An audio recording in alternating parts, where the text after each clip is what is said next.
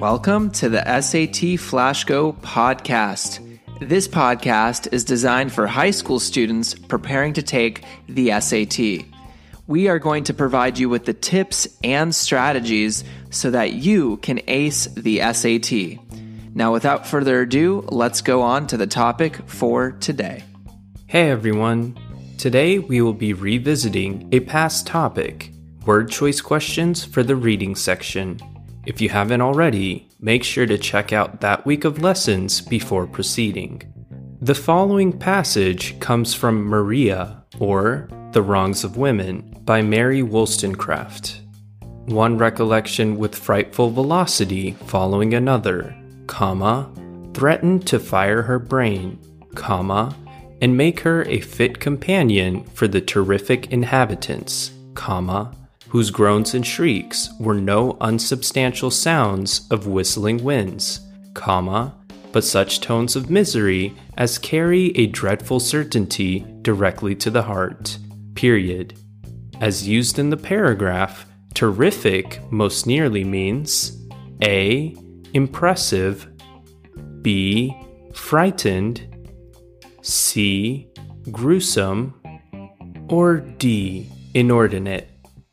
Once again, one recollection with frightful velocity following another, comma, threatened to fire her brain, comma, and make her a fit companion for the terrific inhabitants, comma, whose groans and shrieks were no unsubstantial sounds of whistling winds, comma, but such tones of misery as carry a dreadful certainty directly to the heart. Period. As used in the paragraph, terrific most nearly means A. Impressive, B. Frightened, C. Gruesome, or D. Inordinate.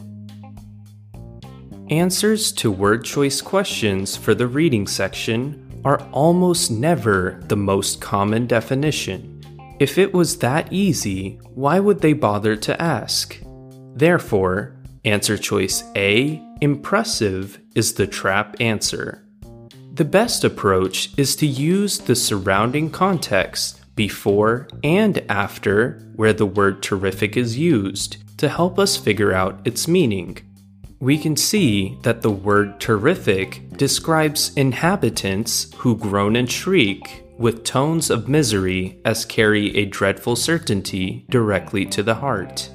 Based on this context, we know that the best options left are answer choices B and C, frightened and gruesome. In general, do not choose a term you may be unfamiliar with unless you dislike every other answer.